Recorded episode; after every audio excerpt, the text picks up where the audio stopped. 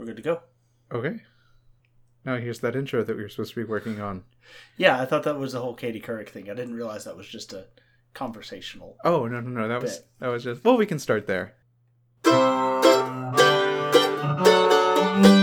So hi, in order to kind of help you distinguish ourselves so that we don't have a uh, Lulu Miller and Elise Spiegel moment going on here, uh, this is the voice that you're currently hearing is Shane.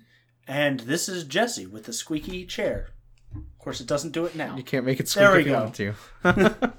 um, so yeah, like Jesse said, the Katie Couric thing. Um, well, let me start with I guess the the purpose of this first episode, this episode zero, the the the Phantom Menace prequel that we're all so excited for. Um, we're just going to talk a little bit about what it is we we hope to do and accomplish with this uh, podcast here. And um, I was actually trying to get Jesse to listen to. I don't know if you know or not, but Katie Couric has a new podcast out now where she's uh, she's doing an interview with a bunch of people. She's done. I know I've listened to the Al Franken and the Julie Louis Dreyfus episodes, but the the first episode that she does is just kind of an awkward. This is what we intend to do episode, Oh, and uh, and would you stop messing with crap? You see, this is what I have to put up with. now I can have a place to set my tablet. Yeah, and I have to hold mine. Thanks. Thanks for that. You're You know, equity is really important in a marriage, and I feel like that's not really achieved here. well, it is what it is. We'll probably cut most of that out. Probably. Probably. Anyway, uh, so Katie Couric, you know, fine journalist, and and um, I actually enjoy her podcast. Yeah. So An avid Katie questioner Couric, of what people read. right. So uh, Miss Couric, if you're listening to this podcast, give us money. Yes. And uh, can you plug us on your next show? Yeah. So Jesse, what is it that we're trying to do with this podcast? Well, uh, being a gay couple and having just started the process of getting our license to foster children, we wanted to talk about what exactly goes into that and the bureaucratic nightmare that it is. Right. So um we'll be talking about that. I a little bit of disclaimer information going on here first. Um obviously this is a pretty sensitive topic and we have uh we have to be very mindful of information that's going out that might be sensitive. So there's not going Right. to be any identifying information about the agencies that we're working with or with uh, any children or the specific names of support groups that we are or are not going to. Correct, yeah. Um, We have to respect the privacy of children should we get to the point that we have children we're working with. We're also going to be interviewing uh, foster and adoptive parents. Um, we'll be giving their names, but not the names of their children, not uh, no identifying information. Um, and going on with that too, the I think uh, it we're going to make pretty clear here that the the process can be very intimidating and very overwhelming, but we don't intend to use this as a a griping time. We're, we're not going to get on and Yeah, no ranting. no ranting, No um, ranting. Just the facts. no ranting, no touching. No touching. um and and that's going to be for uh, any parents that come on and give their interviews too we don't we don't want them to be uh just complaining the entire time about how terrible their children are Uh, not that any of the people that we're going to be talking to have terrible children they actually are all wonderful children and i'm qualifying things so we'll move on Um, which also brings up a, a other point too. We'll be talking a little bit about non-traditional families. Um, maybe some interviews with some people who are adults and were adopted all, Mhm. when they were young, not recently, because that'd be weird. right um i guess it would be weird wouldn't it Yeah. Um, you'll also have to forgive us. Uh, I don't know if you can tell or not. This is our first podcasting experience. So, um, despite the fact that I, you know, talk along with the NPR personalities in the car and and pretend that I am them as they're speaking, we're we have no radio presence or None at all. and um, the uh, we we spent about two hours before recording this episode hanging up blankets and stuff around in the room, and it still sounds kind of live. So we're going to be hopefully as this podcast goes along, we will be uh, in- improving the audio quality by improving our environment. And this is where Miss Couric, if she wanted to uh, to to thank us for plugging her show uh, Yeah. with a monetary contribution to this not for profit operation, that would be fantastic. yeah, yeah. Um, so I guess uh, our schedule. Um, Jesse is going to be producing the show. He's going to be doing uh, most of the behind the scenes work, um, and I feel kind of sorry for him because he'll be doing a lot of the behind the scenes work and doing a lot of in front of the scenes work. Um, Eh, it is what it is. I mean, we've only already got four cuts to make so far, and you probably haven't heard any of them. Hopefully, if I've done my job. um, uh, so Jesse, what is what what's our production schedule looking like at this point? I mean, this is again disclaimer, very subject to change. So we're gonna produce uh, podcasts weekly. Um, we hope that's a little subject to change, considering we're gonna have to record and then edit everything together, and we don't even have a theme song yet. Uh, we uh, the title for this show was actually determined about. Uh, let me look at the clock here.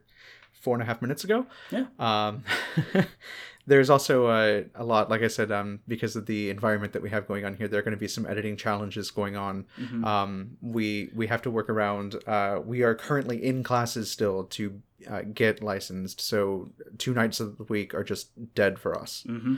Uh, well, here's your first fact about the foster licensing program in North Carolina. Those classes are two nights a week and three and a half hours. At least for the agency that we're going through. Yeah. Um, we also one of our next door neighbors has uh, what Oh, Eddie dog is, next door.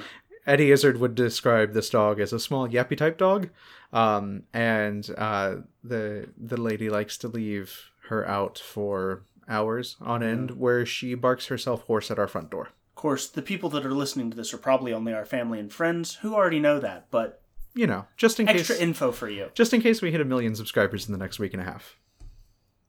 Right, That would be, wow, that, That- would be incredible. we're going viral, son. like the flu.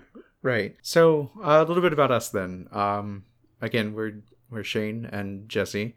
Uh, we got into the adoption process because uh, I don't know if you know a whole lot about biology or not, but it, it's kind of difficult for two men to conceive a child um, in wedlock or out of wedlock, Yeah. right? Yeah, the So- morals don't really have much to do there with fertility issues. No. Um, so we've been together what ten years now? 10 years? 10 yeah. years. Uh, we've been married for the past 3 Mhm. um, which only just became legal in North Carolina. I I want to say about a year and a half ago, but I know I'm probably wrong on that. It was, I think, about a year and a half ago because it was a year and a half to two years because it was about right after we got married, but also right before it was legal nationally. Right. Um, We're great at this date stuff. oh yeah, the, the anniversaries are really great. Sometimes our anniversary is in March, sometimes it's in June. We- Yep. You can't tell. Sometimes we'll just go, ah, we didn't celebrate an anniversary last year. Then we go back and look through our agendas and day planners and stuff and find out we celebrated our anniversary four times. Yeah. Um, so uh, we we did briefly consider surrogacy, um, Mhm. but Very I, briefly. but I feel like honestly we have um, the statistic we learned was there are eleven thousand children to be estimated in foster care in North Carolina, and we figured honestly we didn't need to bring another soul into this world while there were there were that many children in our state alone that needed help. Yep. Um, I mean, we have a home, we have the means, we can give a kid a home that needs a home, so we should do that. right um so that's that's why we got into this we um it we we spent a lot of time thinking about it um when a we were lot of time. when we were first dating we uh we were talking about oh yeah we want a family we want a family we got married and almost immediately resolved ourselves to adopt a child Mm-hmm. um, and then about a year went by when we were so resolved and so resolved, and I kept getting this like anxious feeling every time I was in a room alone with Jesse. And finally, I was just like, I'm not ready to do this. And I think Jesse looked at me and, I said, "Oh, thank God." um, I I think uh, we decided that it, it wasn't the time, and uh, we we said we wouldn't revisit the issue for a while. Yep. Yeah, And- it was right about the time that the roommates moved out. Uh, we had a couple people living with us, and uh, we needed from that a year on our own anyway to see what we were like as a couple. So after that year, we reconvened and decided it's done. Yeah. So uh, we did our research. We we looked around at different agencies here in the state. Uh, we finally decided on one. Um, and uh, what surprised me, I think, a lot about North Carolina is that it was not difficult for us to find an agency that was willing to take us, um, or was even like they. I think all the agencies that we looked into were more than happy to accept LGBT applicants. Correct. Yeah. Um, the public agencies, at least. Um, there are several private agencies that wouldn't, but right. that's different. Exactly. So I definitely say that if you are LGBT and you are looking at getting into the process, it doesn't hurt to just ask around. And it doesn't matter your financial status. It doesn't matter your Marital um, status. marital status or anything like that. It whether just- you own a home, you can you can rent, you can be in an apartment. and uh, yeah, as long as you can provide a good home for a child, then you will be allowed to provide a good home for a child, provided you go through the process. Right, and I, I will add a little bit of a caveat there. It, it kind of does matter a little bit your Yeah. financial status. Um, they they do look at your finances and they make sure that you can pay your own way. That you're not just uh, you're not going into the foster care system to to get that stipend. Also, I'd like to point out um, there's a lot of, at least in North Carolina, there seems to have been this idea that a lot of people foster children because there is a monthly stipend and then they would use it for their beer money. And that's not really That's doable anymore. it. Really isn't. It's going to Um, take us six months at least of hard work to get our license these days. Right. So, So- um I part of what we're going to go through with this podcast is really to to set people's minds at ease about Mhm. uh, not only for those entering the the system, but really for those who are even just curious about the foster care system. Mhm. Um and yeah, It's hard, but so far at least it seems worth it. so far.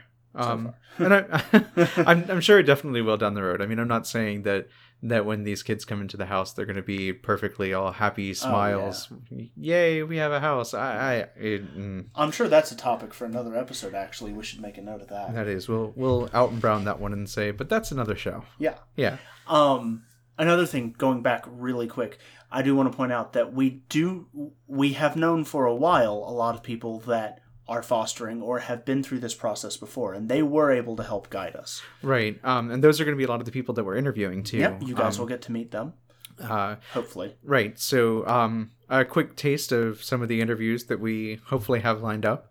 Uh, we have a um, we have parents that are currently in the foster care system who are currently fostering a child. Mhm. We have uh, parents who have adopted two children now. Hmm Um, we have an adult who was adopted. Um, she was adopted as an infant, so she'll be talking to us about what it was like to grow up adopted. Mhm. Um, and then we've got a number of non-traditional families lined up. We have Mhm. we have uh, children of divorced families, um, children, or I guess um, uh, not children of divorced families, but but adults who grew up as children of children of divorced families. Right, yeah. Um, I don't think we'll actually be interviewing many children. No, we- this uh, for the sake of our- anonymity. Right. Our, our our intention is not to to do that. Um, especially since we know that uh, the the topic being what it is and putting this out there on the internet, we know that we're going to attract the attention of a lot of trolls and a lot of flamers. Um, and not our kind of flamers, the bad kind. um, so we, you know, we, I think as adults, we're a little bit more equipped to to handle that and to respond to it. But I think that if if we were to start to see that directed at children, that that might be That would be awful. Those kids are going through enough already. right. Um, so uh, that's that's kind of what we're we're going for. Um, we uh, I don't know if you noticed we don't have a, a set format for the shows yet. We are still working on a little theme intro. Um, Mhm. You are speaking with a uh, a mandolist and a cellist here, or I guess a mandolin picker and a cellist. Yeah, Um, I'm not sure how I feel about the term picker, but we can we can talk. We can. uh, so we're, we're we're hoping to come up with something original uh, to to do there. Um, mhm. Eventually, we'd like to get like uh, uh, incidental music to play over stuff, but it, Yeah. we'd like to keep that as as uh, original composition as possible. And If I could get a little elitist for a second, we still have to develop our soundscape and our gravitas. see, this is why he's the producer, and I just have the lovely speaking voice. I get to play with all the toys. He gets to make all the logistical decisions. You're not going to compliment me on my lovely speaking voice? No, you have a lovely speaking voice. I Mm-hmm. love your speaking voice. hmm So, uh, thanks for sitting with us today. We'll be coming at you next week with uh, our first like official honest to goodness episode. with content. Right, if we can manage to put pen to paper. Yeah. All right, so uh join us next week for So you've decided to become a foster parent. Or Here Comes the Phantom Menace. Their Two Dads is hosted by Jesse and Shane, produced by Jesse, creative direction by Shane. Special thanks this week goes out to Katie Couric, whether she knows it or not.